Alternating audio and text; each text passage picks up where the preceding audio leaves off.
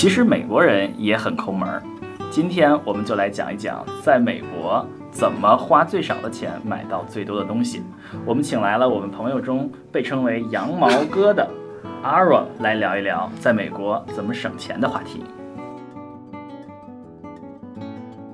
这里是牛油果烤面包。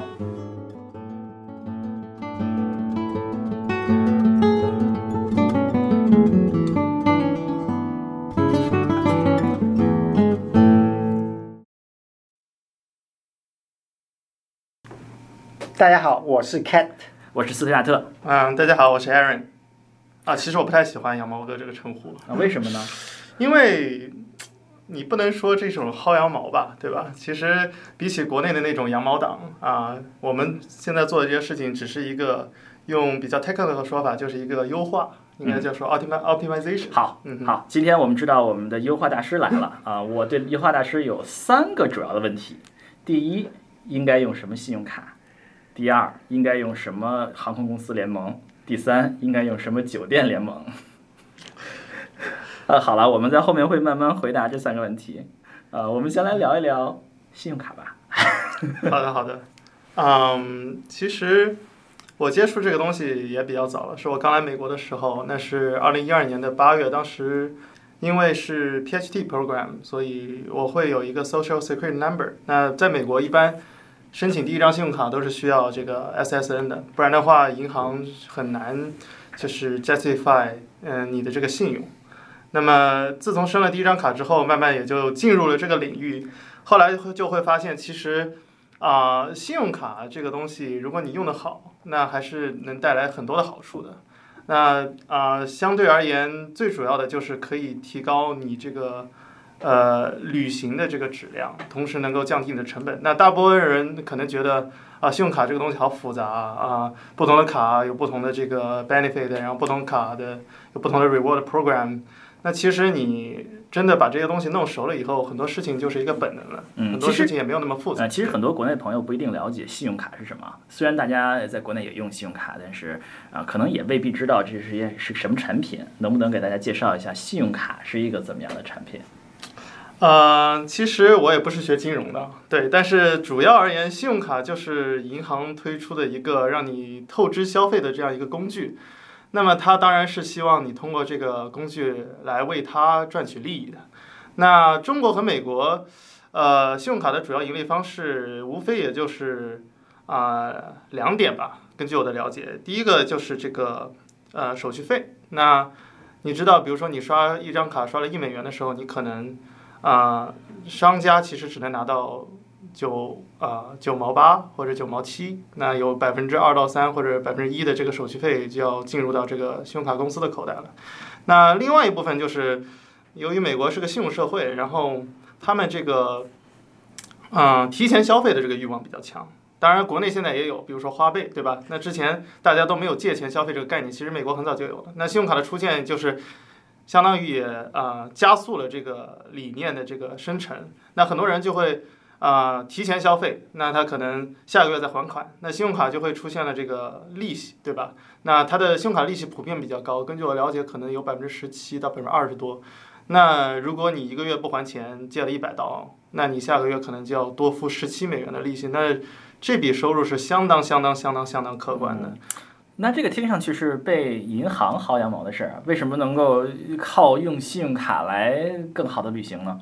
其实银行是一定是赚钱的，那么在银行赚钱的这部分当中，呃，会有一部分的它的收益，它会反馈给它的用户。那么这部分收益呢，就取决于你的用户愿不愿意去去获取了。那有些人可能啊、呃并不在意这些事情，嗯那这部分的呃反馈的利益呢，就会被其他人所拿到。那我们基基本上就想成为这些其他人。嗯，那么我们如何成为一个嗯能够得到这部分利益的人呢？那就你需要了解它的这个规则了，然后在它的规则情况下去优化。嗯，那能不能给我们介绍一下它的规则是什么？其实现在的信用卡分为两种，因为从我的了解来说，很多人对有年费的信用卡抱有一个很怀疑的态度，总觉得自己好像被银行啊、榨取了。那其实啊、通过你对它福利的解读，你会发现，其实那些有年费的信用卡提供的福利是远好于那些没有年费的信用卡的。当然，这要展开来说，其实有特别多的卡了啊、因为据我们所知，现在有四大行嘛，Discover、呃 American Express，然后 Chase 和 City。那每个银行都有自己啊、不同 tier 的信用卡，从最高端的到最低端的，然后又不同的和其他的酒店和呃航空公司联名的信用卡。那其实展开的时候，有非常非常多的卡可以讲，嗯，所以我们还是从一些最常见的说起比较好。嗯，你刚才提到了一个很有意思的问题，就是有的信用卡是有年费的，有些信用卡是没有年费的。对啊，我们是不是从啊、一个传统的观点来说，因为我可能是比较老一辈的人啊，我来到美国之后就被大家教育说啊，一定要没有年费的信用卡啊，因为有年费的信用卡每年一起床你就欠银行一百块钱或者是九十美元 啊，你你要你要为它工作用一年赚回这些钱。啊，那就是我刚来的时候就被教育，我们就要那个纯啊纯返现返点儿的信用卡啊没有年费的，就是白赚的这些啊，能不能给大家介绍一些这种就是白赚的这些信用卡？OK，那这种信用卡呢，嗯，一般来说它不会有特别好的福利，比如说高端信用卡的一些保险啊，或者航空休息室啊，啊、它都不会提供。但是它可以满足就是啊、追寻最简单的方式，尤其是那些想用一张信用卡解决所有事务的人。嗯啊、像这种信用卡呢，呃，每张银行呃一般都有自己的那么一两张，比如说 Discover 就是那张 Discover IT，这是最普通的。嗯、它会有呃一年会有四个季度，每个季度会有呃不同的百分之五的 category 啊、的返现。那相同的类似的 Chase 会有 Chase Freedom，、还有 Chase Freedom Unlimited，Unlimited、是无差别的百分之一点五。嗯，能不能给大家解释一下？呃，这这首先解释一下这个百分之一点五、百分之五是什么意思？嗯，字面来说就是返现，像啊、呃他们都有自己内部的点数，但一般对于呃比较简单粗暴的兑换率就是一比一，比如说一点就等于一美分嗯啊、比如说你花了呃一美元，它就会给你一点。我说刚刚说的百分之五就是五点，百分之一点五就是一点五点。嗯嗯，那如果你把它兑成现金，一一一定都是可以兑出一比一的价值。呃，如果你用信用卡花了一百美元，最终可以得到等值于五美元的啊返现，或者是呃等值的服务或者是商品，呃，这个就是我们说的百分之五。如果你花一百美元得到一美元等值的啊现金或者是礼物，这就叫一美元百分之一的返点或者返现，对吧？对这个点数，它的估值，如果你啊、简单粗暴的看，那它就是一比一。但是其实不同的这个啊信用卡公司，它有不同的这个 rewards program，它有些情况下可以让你把这五美元的返现用到超过五美元的价值。嗯，那为什么他要这么做呢？呃，这其实我觉得是它一个 bonus 吧，相当于是一个 incentive。嗯，它本身可能那你刚才说的那个百分之五的叫 category 啊，这个 Category 是什么意思？category 是类别的意思。吧对类别，就是它会规定哪些 transaction，呃，哪些交易会被归会被归类于啊、有百分之五的返现，哪些没有。比如说超市、加油，它会自己规定一个类别，嗯或者吃饭，嗯，所以就是说每一个季度啊、这根信用卡会规定一个类别，比如说这个季度你如果去超市买，会给你返回百分之五的返点儿。啊对，下个季度可能就变成比如说饭馆百分之五的返点儿。对，那这个那如果我不使用规定的类别，消费了别的类别，又会怎么样呢？消费了别的类别，如果这个类别不在它规定的范围内，基本上所有的百分呃信用卡都是百分之一，啊，嗯，就是无差别类别，嗯至少会有百分之一。那这个这个很有意思啊。那你说如果呃这个类别是比如说百货商店百分之五，那我就买几万几万块钱的东西。对，所以它会有一个 limit，一般都是一千五百刀一个一个季度。嗯，所以就是也是呃就算是百分之五也是有一个上限。对，它的上限就是七十五一个季度，其实。也就是一千五百刀的消费，最多返七十五块钱，对吧？对，超过部分就是按百分之一来了。那么最多返点儿的固定返点儿最多的信用卡大概什么比例呢？固定返就是有没有无差别的啊啊无差别多少钱呢？无差别像我们这种老派的人比较喜欢。老派的人无差别的，算术不好，比如说，比如说，对，有这样几张，一张就是 Freedom Unlimited，它是百分之一点五，但是我个人对它的点的估值超过了一，所以它也算比较高。另外一个就是 City 有张卡叫做 Double Cash，无差别百分之二，当然它返的点也是 City 自己的点数，叫做 Thank You Points。那还有一张就是最近刚出的那张 Apple 的卡，嗯如果你无差别用 Apple Pay，那就是纯现金的百分之二。嗯所以一般就是无差别的话，可以做到百分之二。嗯，所以说这个百分之二应该是也是符合它这个信用卡，呃，能够能盈够盈利的模式啊。对因为我们知道，呃，就像刚才艾文说的，信用卡公司之间刷卡要要付出一定的叫呃刷卡费啊，这个在美国平均大概是百分之二啊，这是这是随着各种不同的情况会会不一样的，可能刷卡的方式啊、店面呀。并且可能更好的卡是呃呃要更高一点儿，所以平均大概是百分之二，所以百分之二大概是一个银行能够返点儿的呃一个一个上限了，基本上。对，就是如果是无年费的话，嗯，那相反来说，呃，我还特别查了一下啊，欧盟最近通过了一个法律啊，认为，呃，所有的这些银行之间刷卡的最高的费用不得超过百分之零点四，所以这可能是为什么在在欧洲可能信用卡并没有在美国这么流行对，一个原因，因为嗯美国的刷卡费比较高，所以银行可以给呃给很多人返点儿啊。啊，调查显示，很多的很多的人，尤其是年轻人，使用信用卡唯一的原因就是为了透支消费这个返点儿啊，我还以为是透支消费。啊，所以，呃，这是这在美国为什么信用卡这么流行的一个原因啊。我们刚才说完了这个，嗯，无年费的卡啊，刚才 Aaron 强烈推荐要有年费的卡，为什么呢？因为我觉得只要你合理的使用，你是完全可以把有年费的卡也是使用出来有正收益的，就它的年费完全值得。嗯嗯，说到这里，我们这个必须要介绍一张现象级的信用卡啊，叫做 Chase Sapphire Reserve 啊，这 Chase 就是大大通银行对吧？对，这张信用卡是二零一六年大通银行推出的一张信用卡，被认为是一个载入史册的信用卡。啊，有那么呃，严重吗是嗯，是被认为是很多商学院来作为案例的信用卡。？OK，呃，它之所以如此的在信用卡历史上得呃留下浓墨重彩的一笔，是因为嗯，它凭一己之力打开了。呃，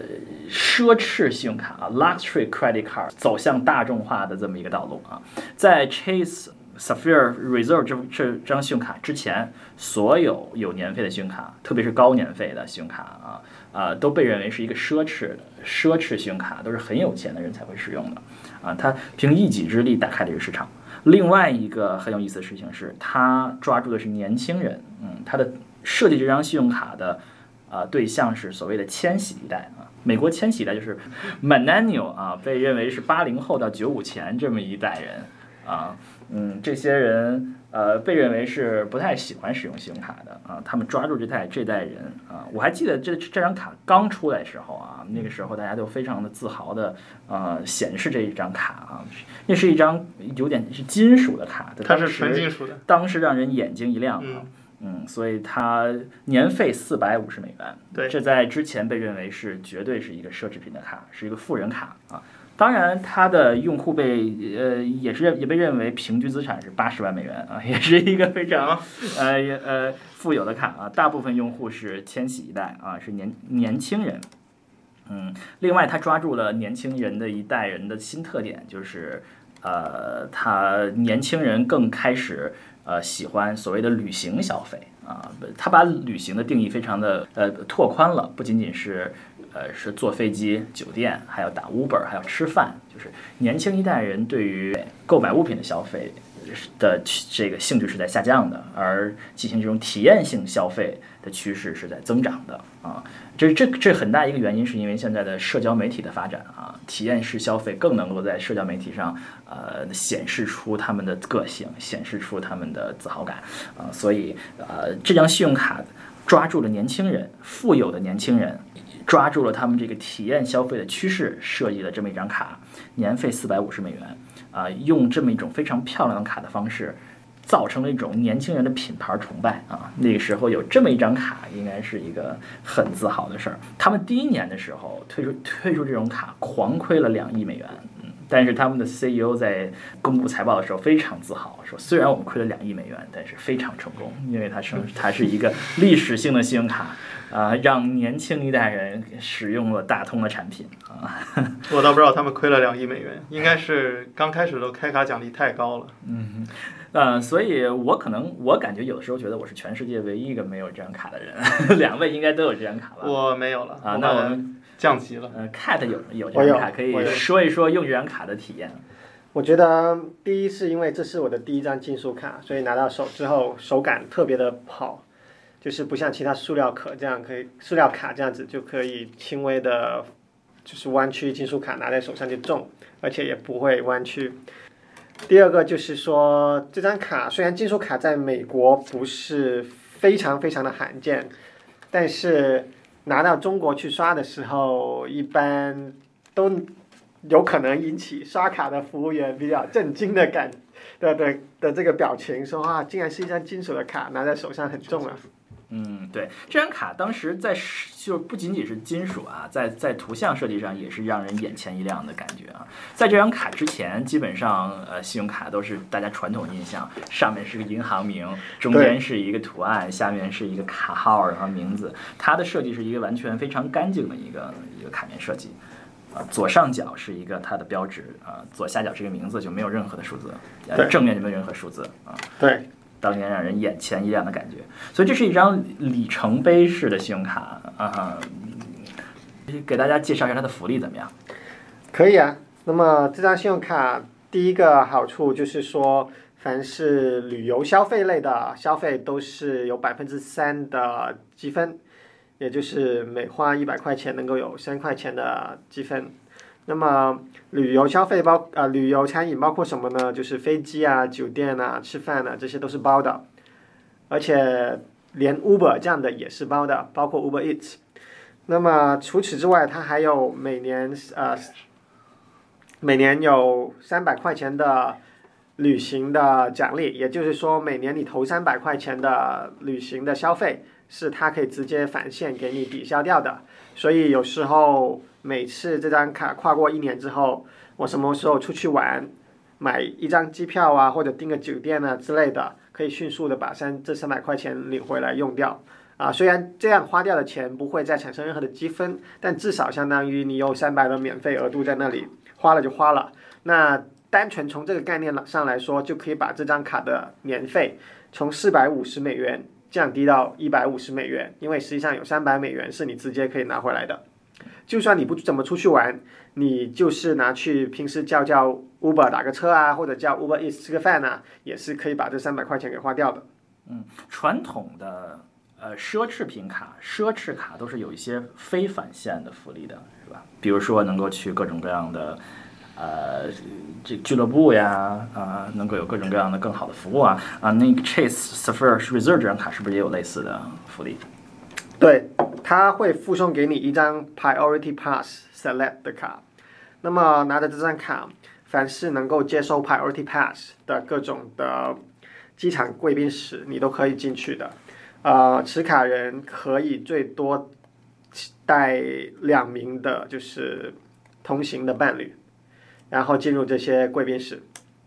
当然，呃，现实中这张卡用起来不一定总是那么的方便了，因为现在拿着 Priority Pass 的人越来越多了，导致很多贵宾室爆满。所以实际上有时候因为贵宾室爆满，体验不那么好，也有时候导致贵宾室干脆就拒绝收 Priority Pass 哇，的客人还有这样。的事情啊！好啊，呃我们的羊毛哥来说一说年费的卡有什么其他的呃好处？我再补充一点吧，就是这张卡其实还有一个好处，大家都完全没有提到，就是它有 primary 的租车保险。也就是说，如果你出去开车、出去租车、旅游租车的话，然后如果撞了，那么你可以不用自己的保险，而是让信用卡公司来赔这个钱。那据我所知，现在市面上这种无条件的 Primary 保险，Chase 也只有 Chase 有三张卡有，一张就是 Sapphire Reserve，一张是我手里的 Sapphire Preferred，还有一张是我手里的这个丽思卡尔顿，啊、只有这三张卡有。然后还有一个就是啊、机票保险，机票保险的话，现在最好的就是六个小时。如果你机票被 delay 六个小时，那它保险会赔偿你一定的损失。那现在也就是丽思卡尔顿和 CSR，就是 Sapphire Reserve 有这个保险，因为 City 原来是有的，九月二十二号好像开始就被砍了，啊、是九月二十二号吗？可能也是九月份，对，就以后就没有了。所以这两个保险是其实对出行是非常好的，虽然你可能呃遇到这个飞机 delay 的次数比较少，但万一一次遇到了，比如说你可能需要呃找个地方住一晚上，那保险公司就会负担你的费用，可能有好几百刀。那租车也是，我上次去年是还是前年我去欧洲的时候，因为欧洲那边租车公司就比较坑嘛，Some Hot 他就说我刮了他们的车，我说那就无所谓吧，反正信用卡公司赔了，好像也是将近有那么一千多刀的损失帮我 cover 的，哦，就是完全没有 deduction 的完全没有。啊，你只要把这车你撞树上了，车报废了，它应该有个五万左右的这个上限吧，一般你也对，花花不到五万块钱。是的，它有个上限，所以呢，首先就我们来解释一下为什么把它叫做 primary 的 insurance，就是说主要的保险。因为美国大多数人都会有自己的车，所以是买了自己的车保的。那么，如果你信用卡提供的是主要保险，那么你自己个人的车险就变成了次要的。这时候你租的车出了事，先用信用卡上面的主要保险来赔。如果赔偿之后还有余额，那么再变成你个人的车险来赔剩下的。而如果保险卡啊、信用卡只提供次要保险的话，那么这个就会排在你的个人的车险的后面。也就是说，你租车的时候，如果出了任何的意外需要赔偿，则先用你平时的个人的车险来赔偿。赔偿完了，那可能就会导致你车险将来的价格上升了，然后还剩下有的余额，再用保险卡的次要的赔偿来赔上去，所以这是一个区别。然后赔偿的额度可能是有一个上限的，因为 Chase Sapphire Reserve 这张卡也表明了说，啊、你用来租车它会保只是保普通的车，如果你专门用它来租超过十万美元的豪华车或者是古董车的话，那么它是不保的。好，那我们聊完了这张卡的各种福利，那么接下来我们聊聊这张卡你换到的积分怎么样兑换比较好。嗯，好，好，那么说到这个积分啊，其实也是啊、不同的这个信用卡公司对自己的积分都有个名字，比如说 Chase 叫做 Ultimate Rewards Points，然后 City 叫做 Thank You Points，然后啊、运通就叫做 Membership Rewards。那么这个点，如果你愿意，你都是可以以至少一比一的比例换成钱的。当然，在某些情况下，比如说运通你有一张 Shop 的卡，你可以一比一点二五，这这都是后话。但是，一比一是绝对没有问没有问题的。那如果你想把它换成现金，虽然没有问题，但是这却不是一个最经济的方案，因为其实由于这些啊、银行和不同的这个、航空公司或者酒店都有些合作关系，其实你是可以把它用到一超过一比一的价值的。那尤其是 Chase。Chase 的点，如果你有啊、Sapphire 系列的卡的话，那么你是可以把它以啊一比一转到不同的酒店的。当然，我其实不太关注其他的酒店的比例，因为最划算的永远都是一比一转成凯悦的积分。那凯悦是一个美国的酒店品牌，因为它旗下的酒店普遍比较高端。当然，高端的话就会导致价钱很贵。那价钱很贵的时候，你就可能会想，哦，那我能不能用酒店的积分去兑换酒店呢？其实是可以的，尤其是那些比较热门的地方的酒店，比如说日本。嗯，那可能旺季，比如说日本东京的啊、安达仕，旺季可能可以卖到六七百刀一晚。那你用凯悦的积分啊、我之前去的时候是两万五千分一晚，现在只有现在涨到了三万分。即使是这样，你拿三万分去换六七百刀的酒店，当然这这六百刀还没有加税，如果加了税可能要七八百，你就可能完全用本来只价值一美分的点，却换到了两点几美分的价值。那这就是一个加成了。那对你来说，一个百分之一点五的卡，如果你用到这种情况下，它就是一个百分之三点几的卡。嗯，所以这就告诉我们，不光要看它的百分比，还要看它的点数能够怎么用啊。对，啊，因为因为你的价值其实是所有乘积之后的结果。嗯，如果你不换成钱的话，我们刚才说了这么多的这么多点啊，呃，其实有人有人计算过啊，大概所有的这些返点儿的计划大概是呃返点儿的比例是多少啊？这个有人计划的结果大概是信用卡是大概百分之一点五到百分之二，这平均来说啊，因为不是所有人都能申请到那么好的卡了啊。航空公司大概是百分之二到百分之三之间啊，酒店的返点儿大概是百分之三点几。啊，所以我们说了这么多了，其实说实话，其实是就相当于你买所有东西打了一个九八折，或者是九七折对，啊，所以也未必是呃算来算去其实是那么值得的事情啊。我们在这儿说，主要是也是要让国内的朋友们了解一下，在美国这些啊啊薅羊毛是怎么回事儿啊啊，但是也并不一定是认为这就是一个非常值得追求的事情啊。我们可能后面是要说一些呃可以呃打打更多折的东西，比如说买东西啊什么之类的啊。但是我们还是给大家介绍一下这些啊信用卡、呃航空公司、呃呃酒店，哎，这怎么说来着？怎么简称来着？基酒卡，基酒卡啊，我们说说这个基基酒卡的这个啊啊优惠的这个这个项目。嗯，我们刚才说了信用卡啊，我们说说订酒店吧。好的，嗯、酒店的话，我们有一个前提就是，我们并不去讨论如何如何去住，然后住的越便宜越好，而是在说我们需要保持一保持一定的水准之上的时候，我们能如何不花冤枉钱？就比如说，啊、有的人可能说啊，你不管住酒店多便宜，你还要花这么多钱，那我为什么不去住 Airbnb 呢？那这个话题就超出了我们的讨论范围了。嗯，然后我们待会儿也可以讨论讨论。对，好的。那么住酒店的话，呃，我有个前提假设，就是大家经常住的酒店是这些啊、美国比较流行的连锁酒店，比如说万豪系啊、希尔顿系、洲际系、凯悦系，当然还有其他，比如说温德姆什么的。嗯，他们每个酒店都会有自己的这个啊、常旅客项目，就是他会有自己的这个会员项目啊、有这个会员项目的意义呢，其实是为了让用户能够直接啊、从他们那里官网或者官方渠道预定，而不是从各大的这个 OTA 来预定，就是这种啊、全名叫做 Online Travel Agent。嗯，这个区别在哪儿呢？区别就是说，像我们以前订酒店，比如说携程啊、飞猪啊，在国内这种地方订酒店，你他不在乎是哪个品牌，他会用他所有的渠道把所有的品牌汇总在一起，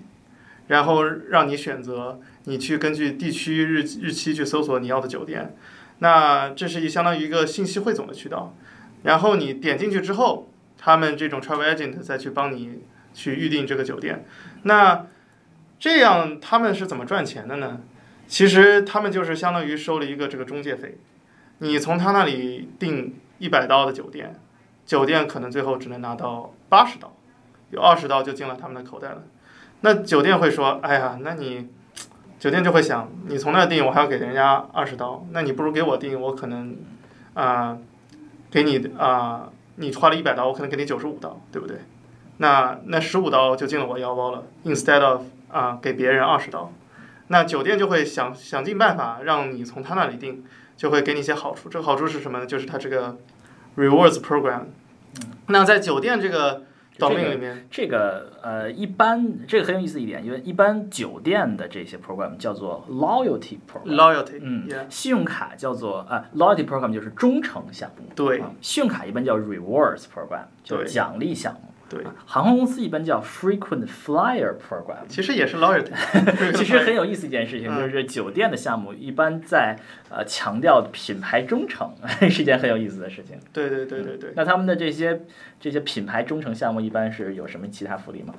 呃，主要就是说到这个领域，你要理理解三个概念，就是 S N P。那 S 就是说 stay，N 就是说就是 nights，那 P 就是 points。说白了就是 stay 就是说嗯一次居住，那这一次居住可能可以连续好几个晚上，比如说我连续住三晚，这是一个 stay。那其实这是一个 stay，但是是三个 nights，就三个晚上。然后 points 就是很简单，就是点数，因为你只要花钱住店了，通过官方渠道预定了，这就返给你点数。你点是按照钱来定的吗？点是按照比较复杂，基本上是按照钱和你会员等级。一般高级的会员会有一些奖励，啊，那其实这些点数就和信用卡的点数一样，也是值钱的，因为所有的点数，所有的酒店你都可以拿他自己的点数去换去兑换相应的免费的这个住宿，啊，所以，但是酒店都有一个怎么说呢规定，你必须通过官方渠道预定，你才能获得 stay nights 和 points。那 points 很好理解，就是说它相当于一种方式的现金等价物了，因为你到足够的 points，你就可以去兑换免费住宿。那 stay 和 nights 是干什么的用的呢？它的用处是可以提高你的会员等级，有点类似于你这个航空公司里面的定级里程。当然，我可能后面会说到定级里程和其他里程的区别。那意思就是说，你的每个会酒店都有自己的会员项目，它可能是说有的时候是按啊、你的 stay 的次数来的，有的时候是按你 nights 的次数来的。比如说到了三十，像万豪到了啊、一年五十万，可能就会送你一个白金会员。然后七十五万就是大白金会员，那可能一百万就是大使会员。那这些不同的会员会有不同的这个呃 benefit。比如说你到了白金及白金以上，你去入住万豪，它会在有空房的时候，这个套房给你升套房。然后最主要的一点就是它会提供免费的早饭。如果你不是白金，你是不会有早饭的。而你要通过这个第三方的这个 OTA 去预定的话，早饭都是不可能有的，除非这个房价里包括了早饭。嗯，当然，可能大家更注意的是，哦，有人会说，那我看到大部分情况下，OTA 的价格都便宜啊，那我为什么要去官网订呢？嗯，这就说到另外一个话题，就是官网它会保证 OTA 的价格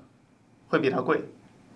所以基本上所有的酒店都会有一个嗯项目叫做 Best Rate Guarantee，也就是说最低房价保证。如果你在官网预定了某个某个房，然后你在其他的 OTA 上看到了比它更便宜的房间，你就可以 online 去申诉。这样子的话，如果你的申诉被批准了之后，官网会补偿你，把你的价格调得更低，去 match 呃第三方的房价。所以其实从官网订房，你不会有任何的损失，你只会更便宜，只只会更便宜，不会更贵。同时，你还能拿到所你的 S N P，去提高你的会员等级，以及拿到你的这个 points。嗯，尤其是如果你的很多，尤其是很多酒店，它的 best rate guarantee program 会非常好。他说，如果你发现了更低的价格，我不仅会 match 那个价格，我还会在那个价格基础上打折。比如说，你订了一个酒店，在官网上订了一百二十刀一晚，你在 OTA 上发现是一百刀，那比如说，嗯，万豪或者凯悦，他就会说，好的，那我不仅 match 一百刀，我还给你打七五折，最后你的价格可能下来的就是七十五刀一万，那相一比，你就省下了四十五刀一晚。如果你是连续住四五晚，那这个收益就更可观了。嗯，刚才 Aaron 说的这些事情也颠覆了我的价值观啊！我我一直以为啊，呃，酒店住这个中程项目都是花公家的钱出差报销用啊，然后返点儿自己私人旅游用啊。当然，这也是一部分。没想到还确实是有像 Aaron 这样的人自己去自己旅游去住这样的酒店，确实是颠覆了我的价值观啊。不过说起来，我是属于另外一极呃另外一个极端的啊，就是这个 Aaron 是是鄙视的这这个类型。没有没有没有，这是意识形态的问题。呃呃，可能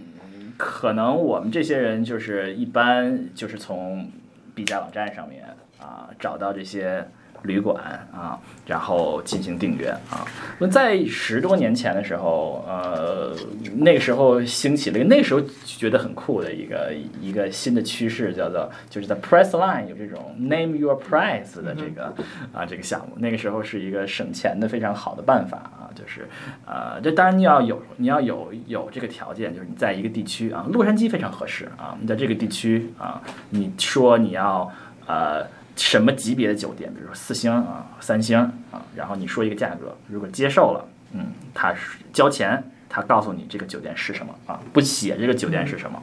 啊，这是一个被认为是双赢的策略，因为酒店可能会有一些空闲的房间想要打折卖出去，但是又不想泄露给那些真的不差钱花钱买的人啊，他们就和啊像 Pressline 这样的公司用这种方式来来匿名的啊让你买到酒店。嗯，在 Pressline 之后，又有一个类似的网站呢，How to Wire 啊，后来被 Expedia 收购的一个一个呃一个公司啊啊，它也是类似，只不过它是告诉你多少钱，嗯，告诉你在洛杉矶地区四星的酒店啊，八十美元一晚上，你如果点了交费，它告诉你是哪个，嗯，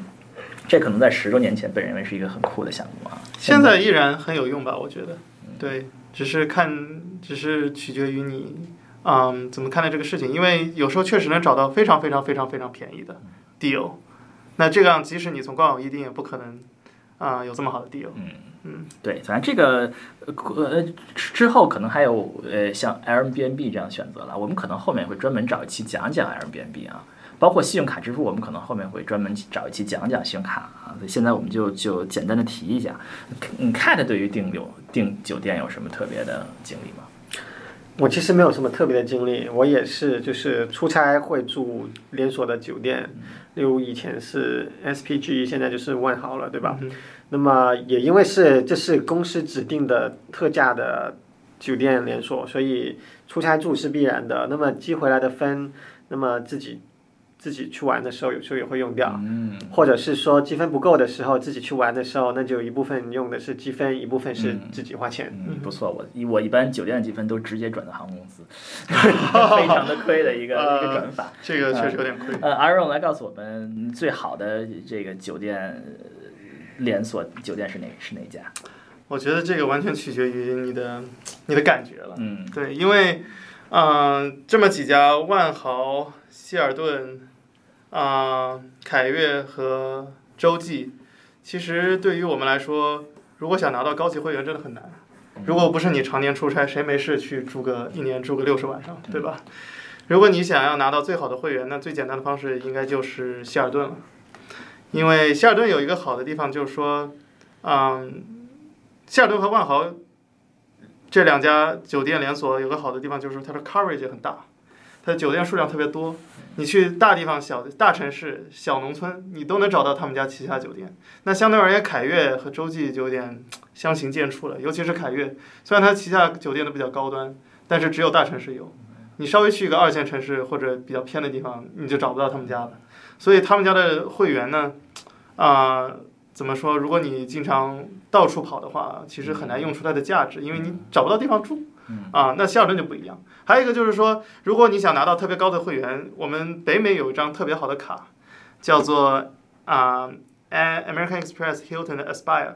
这张卡国内的很多人都想申，尤其是那些专注于 G 九党的人。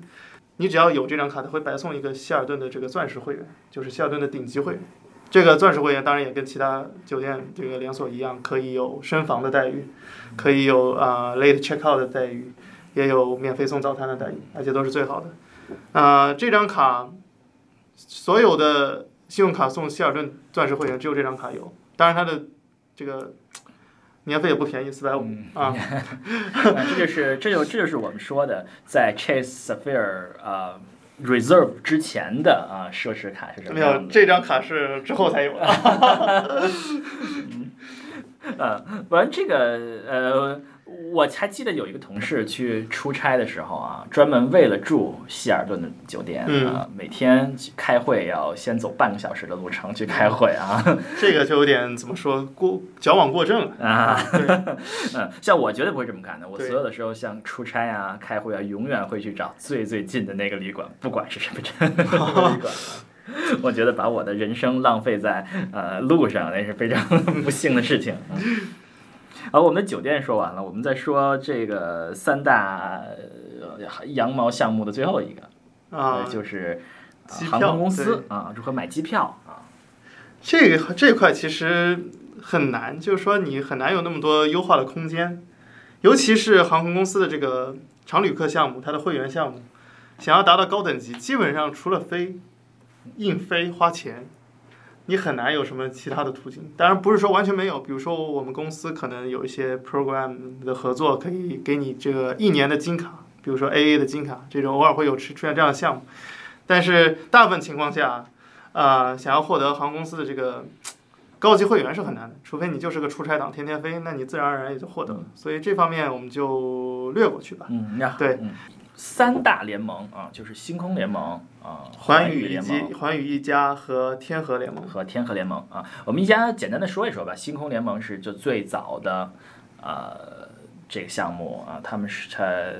被认为是也是最强的项目。这个强被认为是它在全世界的覆盖范围最大啊，主要是它包含了啊美国的美国联合航空公司，对啊中国的国航啊，在欧洲有像汉莎这样呃嗯很强大的。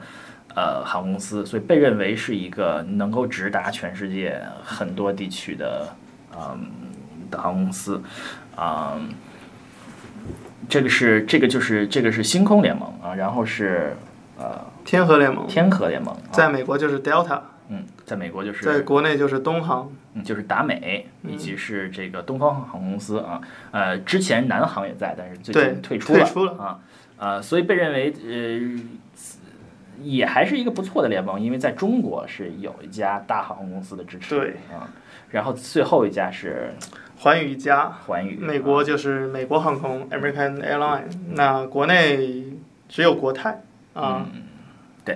所以，呃，航空联盟最开始啊、我昨天还查了一下啊，最开始航空公司的联盟是就是一些简单的呃共享路线呀、嗯统一这个啊、包括这些行李的接口啊这些东西，嗯、但是在后来这三大联盟都发展为一个呃被认为是要覆盖全世界的一个大项目。啊，那这里面肯定就是嗯、大航空公司有一个欺客的问题嗯、就是几家大航空公司这是有一个要凌霸这些小航空公司，所以新的一些趋势是有一些新贵啊不愿意加入这些大的对他们会有自己的合作伙伴，嗯，比如说最著名的是就是卡塔尔，他卡塔尔航空公司啊是从来没有加入任何的，还有就是美国的阿拉斯加航空，嗯，美国的阿拉斯加它是海航的合作伙伴，所以他们俩其实啊、关系很好。嗯，然后中国的中国的南航现在也走了这个路线，对啊，就是被认为是呃一些呃老牌儿航空贵族在有点欺诈这个 新的贵贵族，呃，在这个角度上来讲啊、航空公司联盟的未来也是看不太清楚的事情，嗯嗯，这个积分项目呃能不能给大家介绍一下？一般分儿怎么积？一般如果你不靠飞的话，当然靠飞的有一个，嗯、有一个网站叫做 Where to Award My Miles，啊，它可以告诉你做同样一个机票，寄到哪家航空公司最合适，因为所有联盟一个联盟里的所有航空公司的票，一般都是可以寄到任意一家同联盟内的其他航空公司的里程项目里的。那如果你不靠飞，因为我们一年可能国际航班也飞不了几趟，如果不出差的话，就主要就是靠信用卡。那信用卡的之前那那些点数，啊、大部分情况下，尤其是 Chase 和 Am- American Express 还有 City，他们是可以呃转到很多不同家航空公司的。那转过去之后呢，怎么用呢？就是拿来换里程票。那里程票其实，如果你拿来换经济舱，其实并没有很值得。主要的原因是它可以换商务舱和头等舱，因为商务舱、头等舱的现金价值几乎是远高于、远远的高于你的呃经济舱的现金价值。然而，他们在里程上的差异却没有那么大，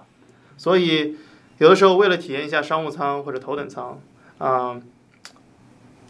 用里程会比用现金要划算的多得多。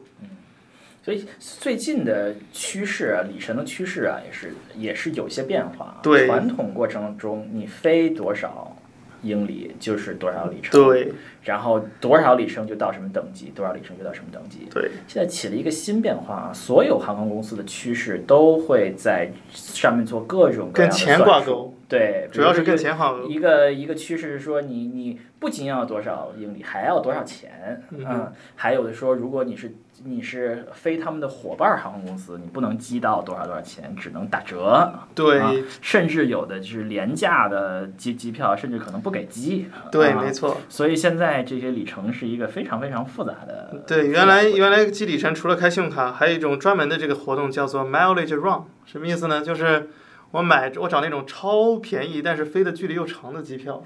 然后我没事干我就去硬飞，飞完了去获得这些里程。有的人可能绕了世界一圈也就花了两三百美刀，却攒了一大堆里程，这也是一种攒里程的方式。然后现在这种制度的改革就把直接把这种行为给给驱逐掉了，因为没有人再有这个 incentive 去做这件事。嗯，所以这是航空公司的，呃，我觉得航空公司我一直有一个问题，就是航空公司一点儿值多少钱啊？我我比如说换一张机票，值得不值得？或者我拿这个买一个什么东西，值得不值得？航空公司一点儿值多少钱？这个很难说，因为比如说像以前里程还没有改革的时候，一般 UA 回国一趟的单程机票是三万五千点，三万五千卖了。那商务舱可能是八万卖，那现金价经济舱和商务舱的价值可能超过了四倍或者五倍，那它的里程差差差的倍数也就是两倍左右，所以点值多少钱完全取决于你怎么用。那其实国外有些博主，还有国内有些博客，其实他们有一个表，就是计算了一下，on average 每个点数大概是多少，一般在一点六左右。之前的左右，就是就是如果大家实在是像我这样不太了解的话，嗯你想看一看的话，可以向网上去搜索对，你可一下。以搜一下。啊，会有一个表格啊，每个航空公司每一点值多少钱啊，嗯这是一个非常非常简化的一个一对个方，法这个其实是怎么说呢？对每个人来说价值都不一样。对于你来说，呃，一英里是值多少钱？对于我而言，我是肯定按商务舱以上的标准来算，我觉得是二以上吧。嗯，对，商务舱好在哪儿呢？商务舱我觉得主要是一个体验的问题。嗯，如果你觉得坐板凳坐十二个小时 OK，你也可以去做嘛，对吧？嗯但尤其有的人，比如说你你要去度蜜月，这时候不花钱，什么时候花，对不对？所以这个时候你希望能啊、能获得最好的这个出行体验，那你同时你也不希望花不必要的钱嘛，对不对？比如说，呃，你手上有这么多点，明明可以换商务舱，你非要拿钱买，那是何必呢？对吧？嗯，那商务舱不不是坐板凳吗？不是，商务舱是躺下的。躺下的啊。嗯，对，所以其实你可以，你要是不想享受服务，你可以直接躺下，一觉睡到天亮，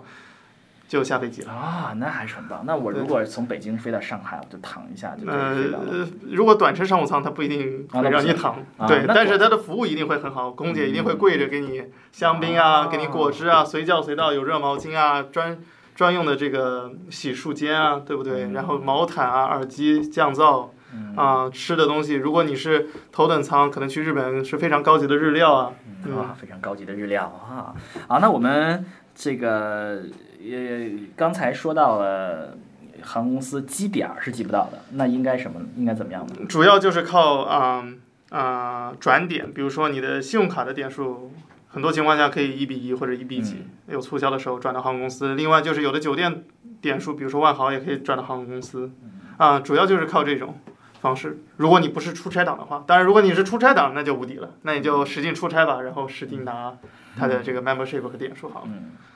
好有意思啊、Cat 对于飞航公司有什么特别的体验吗？我其实也不怎么就是专注于一个航空公司的里程计划，所以我现在也很分散。以前在国内的时候，还是因为广州飞北京，所以南航飞飞很多，但后来那些点也都过期，浪费了不少。就因为我来美国之后，南航的点基本上没什么好的方法给花掉。嗯，这些点花不掉，就是过期以后，就是心比钻心了还痛，这就相当于这就相当于酒店 就是呃航空公司给你的钱，然后他就拿回你就送还给他了，嗯是一样的道理。嗯，但是其实你算一算，其实比例也很低了。其实，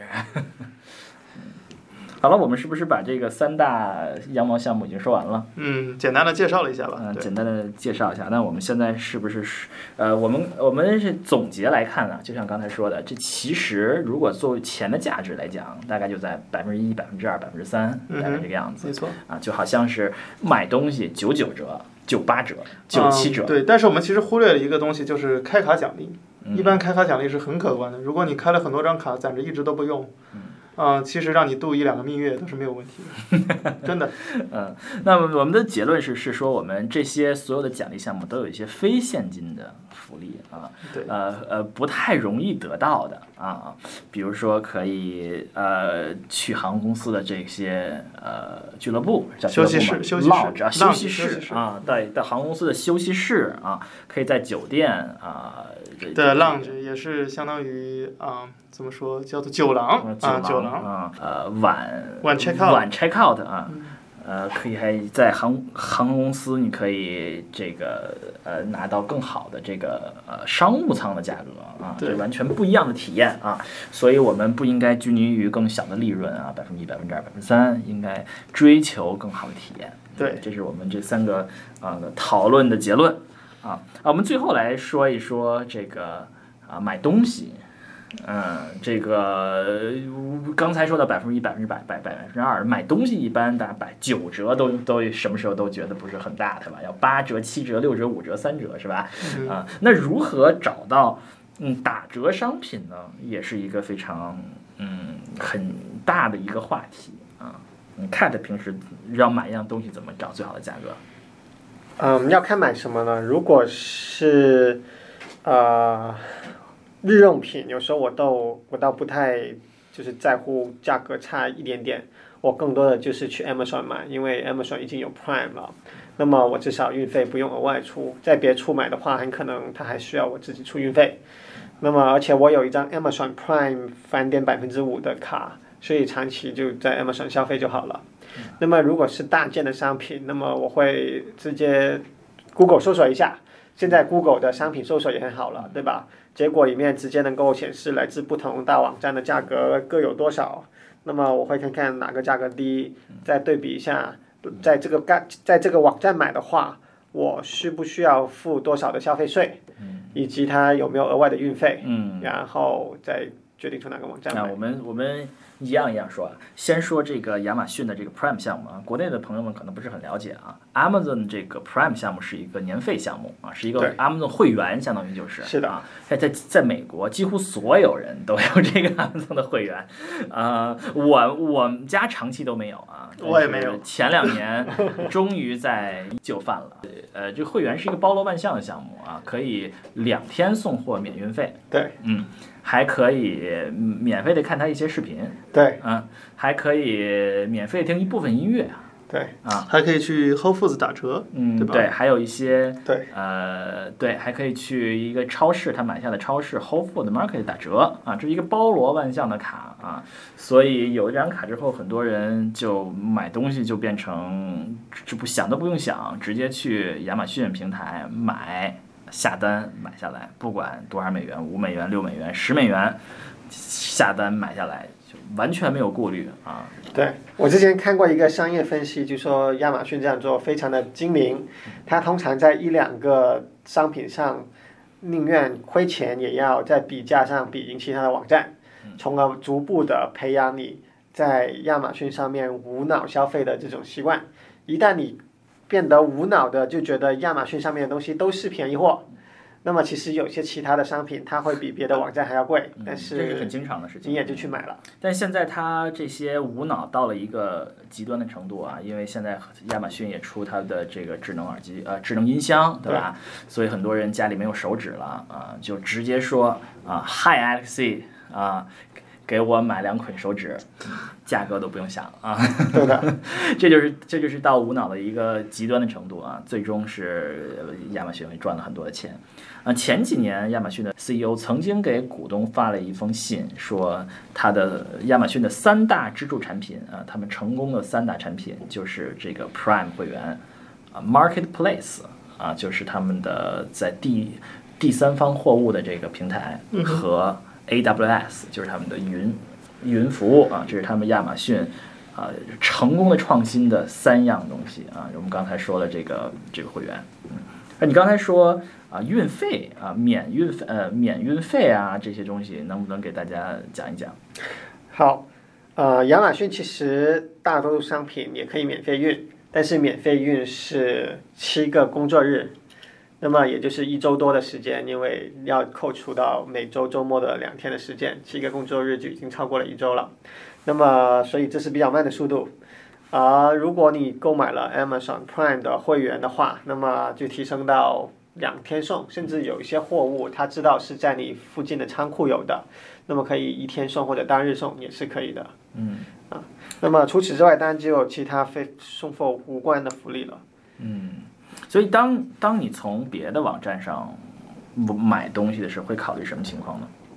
会考虑什么因素呢？价格吧，如果价格明显比亚马逊有优势，其实也可以从别的网站上买。例如说很多大件的数码产品，那么以前有一些其他做的网站，因为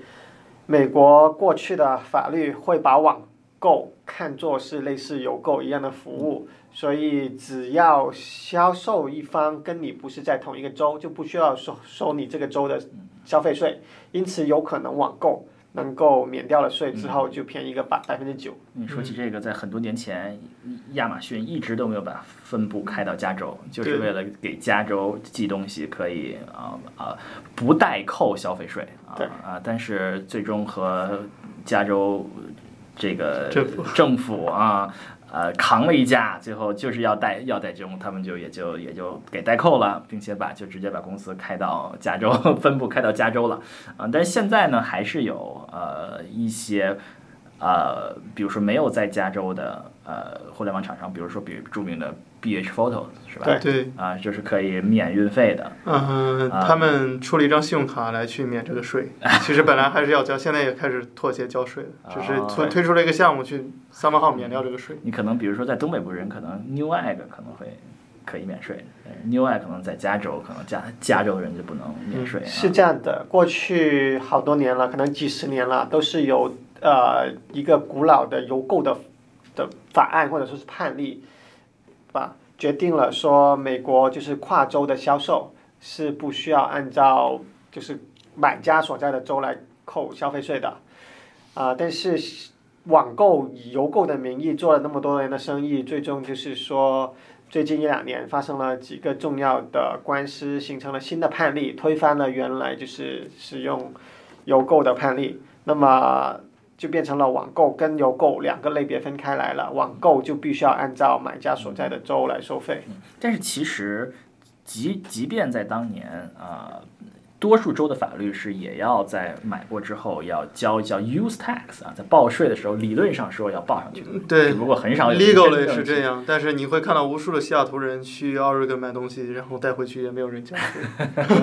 对，这就是是就是这样的。嗯，我们这些呃，刚才 Cat 提到了，就 Google Shopping 啊，就 Google 做了一个比价网站其实传统上来讲，有有多家比价网站在 Google 做这个比价之前，比如说著名的像 DOC 啊、Deal News 啊，都是都是这样的网站啊。现在可能 Google 做的更好，就就就都不用了。这些公司这些啊，那这些网站呢，现在通常都转型做成了这个啊折扣汇总的网站啊，比如说 Deal News 就成为了一个呃能够分类告诉你每个类别的呃商品在什么网站上打折的呃一个网站啊，呃可能很多人会喜欢上这个嗯这个网站上看一看啊啊里面有有有没有什么折扣啊？你要买一个相机，你去上面看一看啊。如果你不是特别在意品牌的话，看一看相机有什么折扣啊，上去买。啊啊，可能久而久之了，上这个网站得便宜惯了，很多人就没有需求也看看有什么折扣啊，来来来来买一买，也成为了一个这个嗯促进消费的方式啊啊。Aaron 是新一代人，可能是这个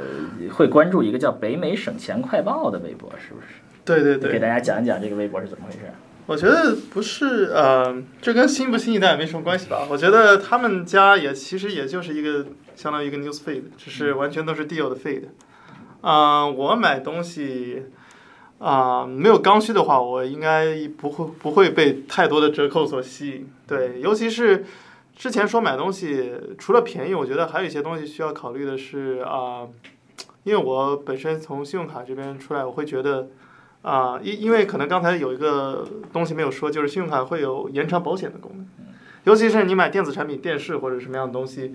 啊、除了厂家的保险之外，有的信用卡会提供这个延长保险，那你到时候用哪张信用卡也是很关键的。那说到打折本身，啊、我并没有特别多的经验，因为我钱嘛。去对，不是不差钱，是 买不起。对，主要就是说，呃，一般的话，我可能会等。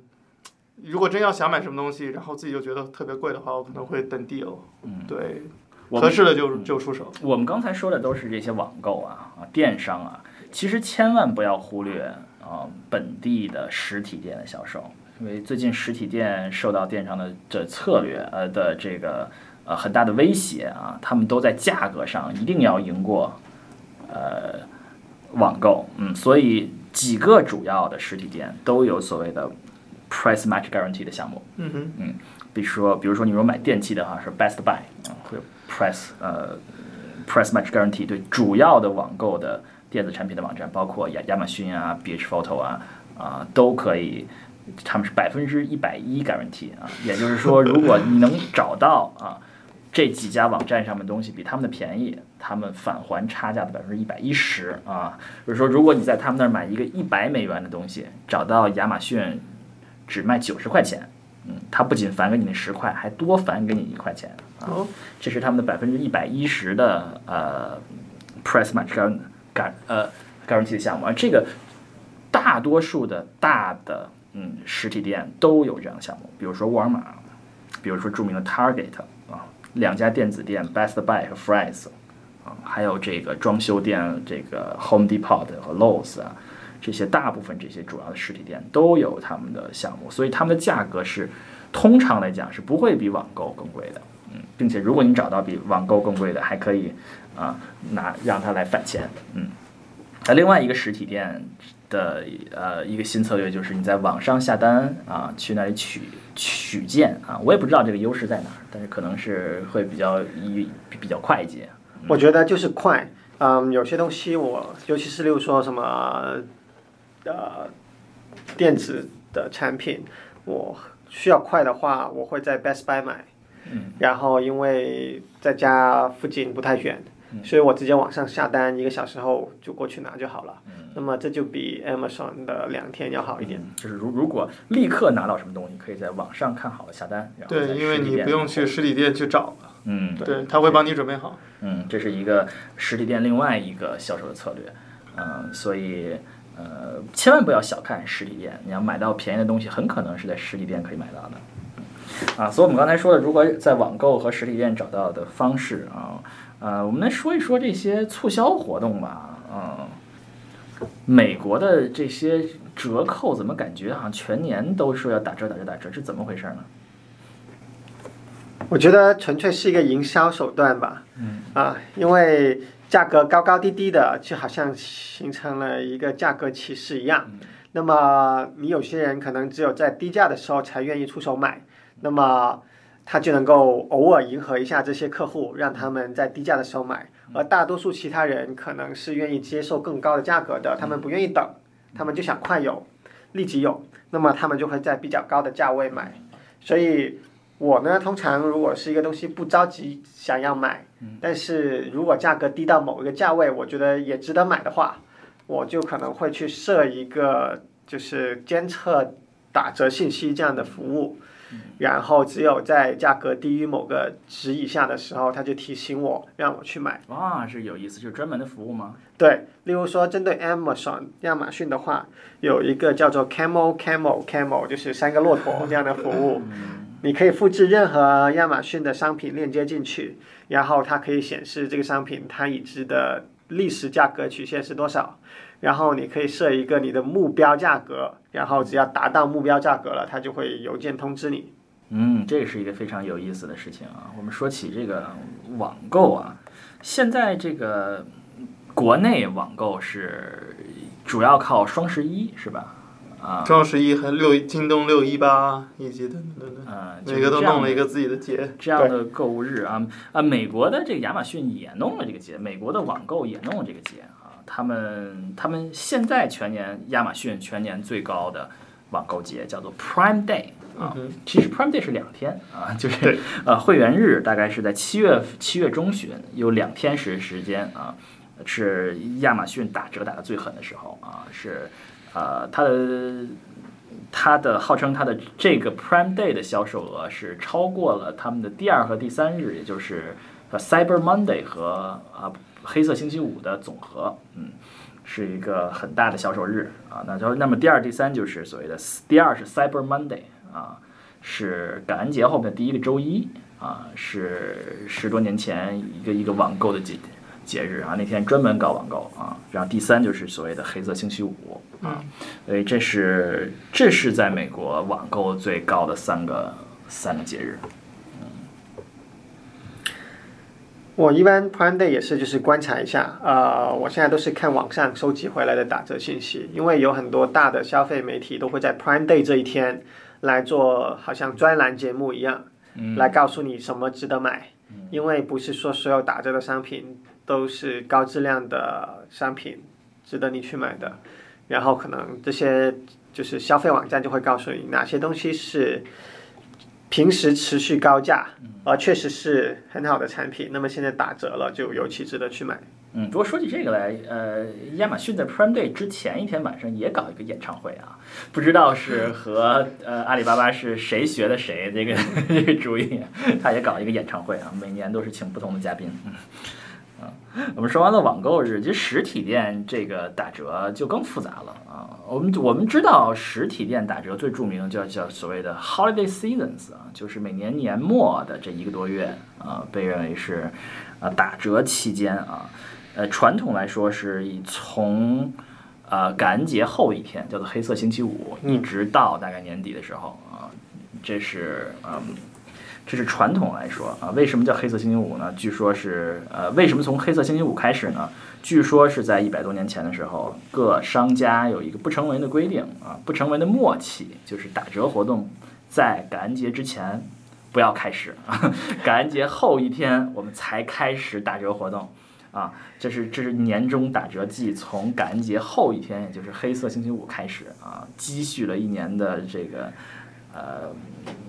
力量，这一天爆发出来，成为一个大的爆发日，然后呃持续大概一个多月，一直到年底的时候，嗯，所以这个一个多月时间里面有有数不清的被认为打折的日子都数不过来啊，是黑色星期五啊，什么 Black Thursday、Cyber Monday 啊，Super Saturday 啊，Free Shipping Day 啊，Green Monday 啊，Boxing Day 啊，The Saturday before 啊，Super Saturday 啊，各种各样的日子啊，所以在在打折季中可能是不是很说清楚，没有一个某一天是一个特别明显的日子。嗯但现在还有一个趋势，就是这个打折日啊，不仅仅是从黑色星期五开始，很多商家在十月初甚至就开始打折了，而后面打折也有些商家开始持续到圣诞节以后啊，甚至新年以后啊，所以整个这个打折季会变得更长啊，也有很多商家开始在打折季以外进行打折啊，比如说啊呃。呃呃，一月份的这个马丁路德金节开始打个折啊，呃呃，父亲节打个折，母亲节打个折啊，这个 Memorial Day 打个折，独立日打个折啊，各种各样的节日都在打折，所以有点搞不清楚什么时候打折。嗯，所以有，所以有人说啊、现在定价这件事儿已经是不存在的事情了啊，所有的商品并没有定价这么一回事儿啊，只有它的实际卖给你的价格。所以打折这件事情也可能就，啊、根本不存在啊，只不过是这个时候他要卖给你多少钱。对，感觉这就越来越像航空公司卖机票，嗯没有所谓的真实价格了。嗯，美国有一个词儿叫做 coupon，或者叫 coupon，嗯，有的地区人叫 coupon，有的地区人叫 coupon，嗯，这国内人有没有听听说过？直译叫优惠券儿，对吧？对，嗯，你在美国肯定啊，现在可能呃很少叫了。我十多年前在美国的时候，大家 coupon coupon 啊 coupon coupon 呃叫的很多，嗯嗯，Aaron 每时候会关注这个 coupon 吗？这个东西一般限定限定的这个就是呃有非常多的限制，就是说不是说你买什么都可以用的。我一般很少会花这时间在上面，可能我买一个东西之后之之前在点提交订单那一刻之前，我可能会搜两下，看看有没有可以用。的，嗯。没有的就算了，嗯，有的话就把它加上去。对，所以 coupon 这个东西随缘。呃 coupon 这个东西的经济学原理就要就是就是就是就是价格歧视啊，因为它分发 coupon 和你购买东西是一个分开的过程，嗯。所以在它可以在分开在分发 coupon 的过程呃中想办法只发给他们想要发的人，嗯，就是说他们能够嗯认为他们值得降价的这些人，嗯，就不降价他们不会买的这些人。啊，那么很多时候我们这些人可能是被认为在在 coupon 是一个非常嗯不太好的促销方式，所以就不不发给我们这些人。但是有一些人，还有很多人可能是靠呃这个 coupon 活着的啊，呃，比如说你在超市的时候啊，我们从来没有去超市拿 coupon 买东西，我从来没有过啊。但是很多人很可能是呃收到很多的 coupon 啊，我们很多邮箱里会那种一打像报纸一样的啊，全部都是优惠的信息啊啊这些东西啊，它存在的目的就是啊不让我们看。啊，让那些有时间看这些啊不这些这些大量的 coupon 信息的人看啊，这样他们可以找到他们想要的东西，然后去超市买。嗯，甚至在超市啊门口啊，就会看到会会会放了一一一沓儿这样的专门的 coupon 的这个这个 coupon 册，或者是呃有上百个的 coupon 啊。如果真真正想要买的人，可以就在店里面拿起来。啊、仔细看一看有没有你想要的东西，然后去买啊、但是，甚至我们这些啊上班族啊，没有这么多时间去做这些事情啊，这就是所谓价格歧视呃、恰恰要做到的地方，就是让我们这些人呃没有兴趣去看这些东西，而让那些啊一有时间的啊，比如说一些呃呃退休的老年人呐、或者是没没有什么工作啊，在家的人呐，有时间去看这些省钱的项目，他们有机会去啊省钱买东西。好啦，今天我们说了很多省钱的项目，我们从信用卡讲到酒店，讲到航空公司，讲到如何打折，啊，那我们今天就讲到这里，怎么样？好的，好的那我们今天先讲到这里吧。感谢大家收听我们这一期的牛油果烤面包节目，好，我们后会有期。好，后会有期。拜拜。